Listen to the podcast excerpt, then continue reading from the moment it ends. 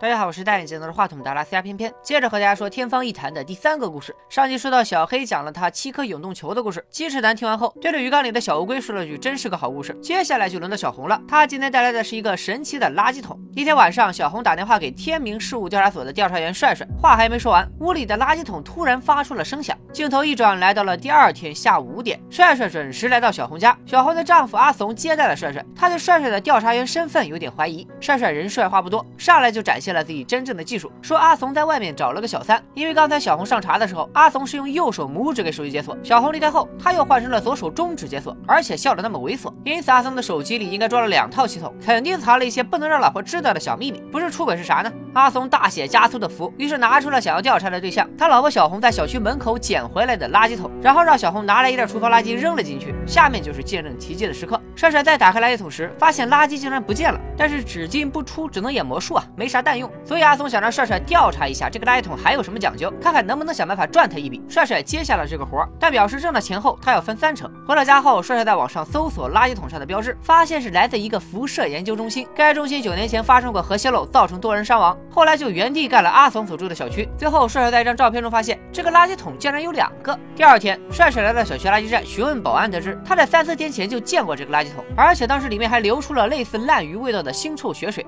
接着，帅帅再次来到小红家，开门后发现俩人都很慌张，垃圾桶也不见了。阿松和小红表示他们已经把垃圾桶给扔了，但两人眼神飘忽，手脚不自然，肯定在说谎。于是帅帅闯入卫生间，发现了垃圾桶，同时还发现了几个带着血水的黑色塑料袋。阿松表示这袋子是从垃圾桶里冒出来的，里面装的是碎尸块，因为损坏严重，也认不出死者是谁。帅帅拿出在网上搜到的资料，告诉阿松，这个能传送东西的垃圾桶其实有两个，所以之前扔进桶里的东西并没有消失，而是发生空间转换，被传到了另一个桶里，而另外一个桶的主主人就是。杀人凶手，但凶手不知道垃圾桶有一对儿，也不知道尸块被传到了这里，所以帅帅拿了一张自己的名片，在上面写了“我知道你杀人了”几个字，把名片扔进了桶里。帅帅的计划是让凶手联系自己的号码，然后用杀人的事威胁他交出另外一个桶。如果同时有了两个桶，光靠走私啥的就能赚个盆满钵满，走上人生巅峰。那尸体该怎么处理呢？这时小红说道：“既然有两个桶，把尸体再送回去不就得了？”小红去拿尸块的时候，看了一眼洗手盆上的肥皂盒。下个镜头我们发现，小红好像偷偷把肥皂盒也顺手扔进了袋子里。之后大家把袋子扔进垃圾桶，打开后袋子还在。看来同一件物体只能被传送一次，不能来回传。为了处理尸体，小红将尸块放入了旅行箱。帅帅为阿松画了条路线，只要按照这个走，绝不会被监控拍到。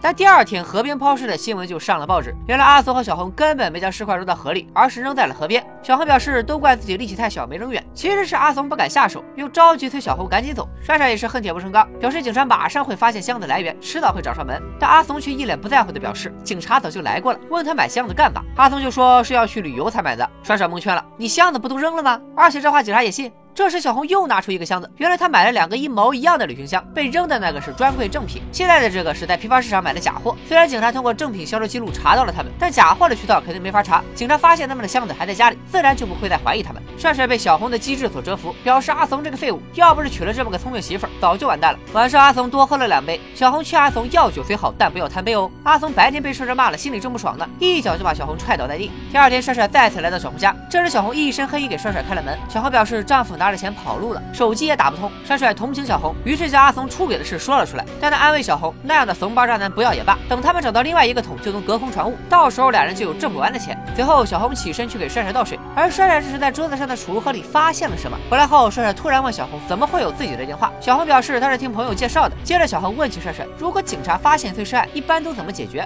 帅帅安慰小红，既然抛尸的箱子是正品，警察应该就不会再怀疑小红。接下来的工作会开始寻找尸源，如果能确定死者的身身份和社会关系。就能锁定凶手。这时，小红突然问道：“警察在调查中遇到的活人，绝不会被认作是死者，对吧？”这一问把帅帅问懵了。接下来，小红说了一句话，彻底颠覆了帅帅和所有观众的思维：为什么核辐射发生在九年前，但垃圾桶却是在最近几天才出现的呢？因为发生错乱的不是空间，而是时间。扔进了垃圾桶的东西，不是传送到了另外一个垃圾桶，而是被传送回了过去。还记得保安说到垃圾桶被捡之前，里面有烂鱼味道的腥臭血水吗？帅帅第一次来到小红家时，小红正在做鱼，阿怂往垃圾桶里。里扔的垃圾正是杀鱼后剩下的内脏。后来帅帅想要提醒凶手的名片其实是回到了过去，于是才发生了开头小红莫名其妙收到名片，打电话要帅帅调查的事。那天帅帅写名片时，小红瞬间就明白了垃圾桶的玄机，于是偷偷在肥皂盒上写了提示，放进了袋子，扔进垃圾桶，告诉过去的自己要实施一个计划。因为警察在调查中遇到的活人绝不会认作是死者，所以那些尸块就是小红的老公阿怂。阿怂把小红踹倒在地那天，小红在药酒里下了迷药，然后杀人碎尸扔进垃圾桶，传回了过去。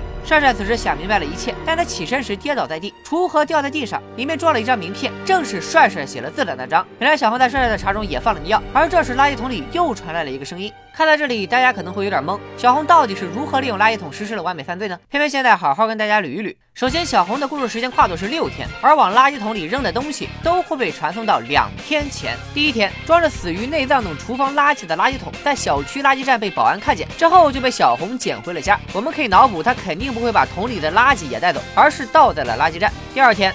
两口子往桶里扔垃圾，居然发现东西不见了，就此发现了这个垃圾桶的神奇之处。到了晚上，阿怂不在家的时候，小红发现垃圾桶里莫名其妙吐出了一张帅帅的名片，上面还写着“我知道你杀人了”。可能是上面的字正好猜中了小红想杀丈夫的想法，于是小红联系了名片上的电话。这时未来的小红给自己的肥皂盒也到了，她当然认识自己的笔记，于是按照上面的提示开始了整个计划。第三天，帅帅来到后，为了证实垃圾桶的神奇之处，阿怂往里面扔了厨房垃圾，被传送回了第一天。小红还没捡到垃圾桶的时候，第四天垃圾桶里开始冒尸块。晚上顺着把自己的名片扔进去，想警告凶手，于是名片就被传回到了两天前的第二天晚上。小红看到帅帅写名片时就明白了，垃圾桶是下两天前传的物品。他在肥皂盒上写下了给自己的提示，也放进了。那个黑色的袋子里，因为同样东西只能被传送一次，所以袋子和尸体留在了原地。而袋子里写了提示的肥皂盒也传给了第二天的小红，只比名片晚到一会儿。这是电影开头的时候，小红拿着名片打电话时，垃圾桶发出的声响。小红在肥皂盒上写的内容，就是要告诉过去的自己这个完美的杀人计划。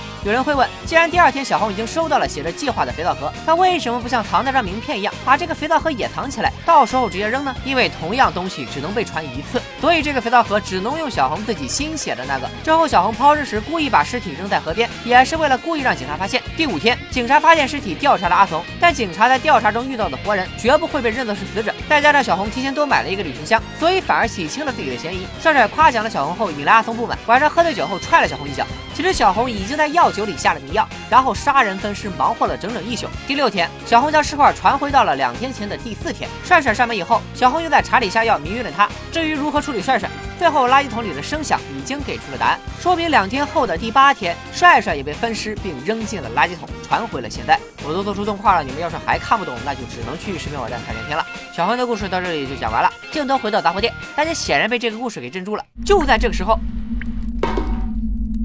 机车男胆大上前，打开垃圾桶看了看，然后松了一口气，告诉大家这只是个故事而已，故事都是假的。现在所有人都讲了自己的故事，只剩机车男没讲。机车男哈哈大笑，说其实自己的故事一直都在讲。这时机车男微笑的看着三人，另一边小乌龟也即将爬出鱼缸。就在乌龟掉下来的同时，机车男伸手接住。此时小黑、小红、小白三人消失不见，只剩下永动球、手表和一个微缩的杂货店模型，而且时间也变成了白天，根本没有下雨。机车男拿起又放下这个杂货店的模型，然后告诉眼前的另外三。三个人，他要卖的货是一台能摄取魂魄的老相机。要不然，我们试试。本来小红的故事已经够翻转，没想到天方夜谭的最最后又来了一个翻转。原来机车男就是这家店的老板。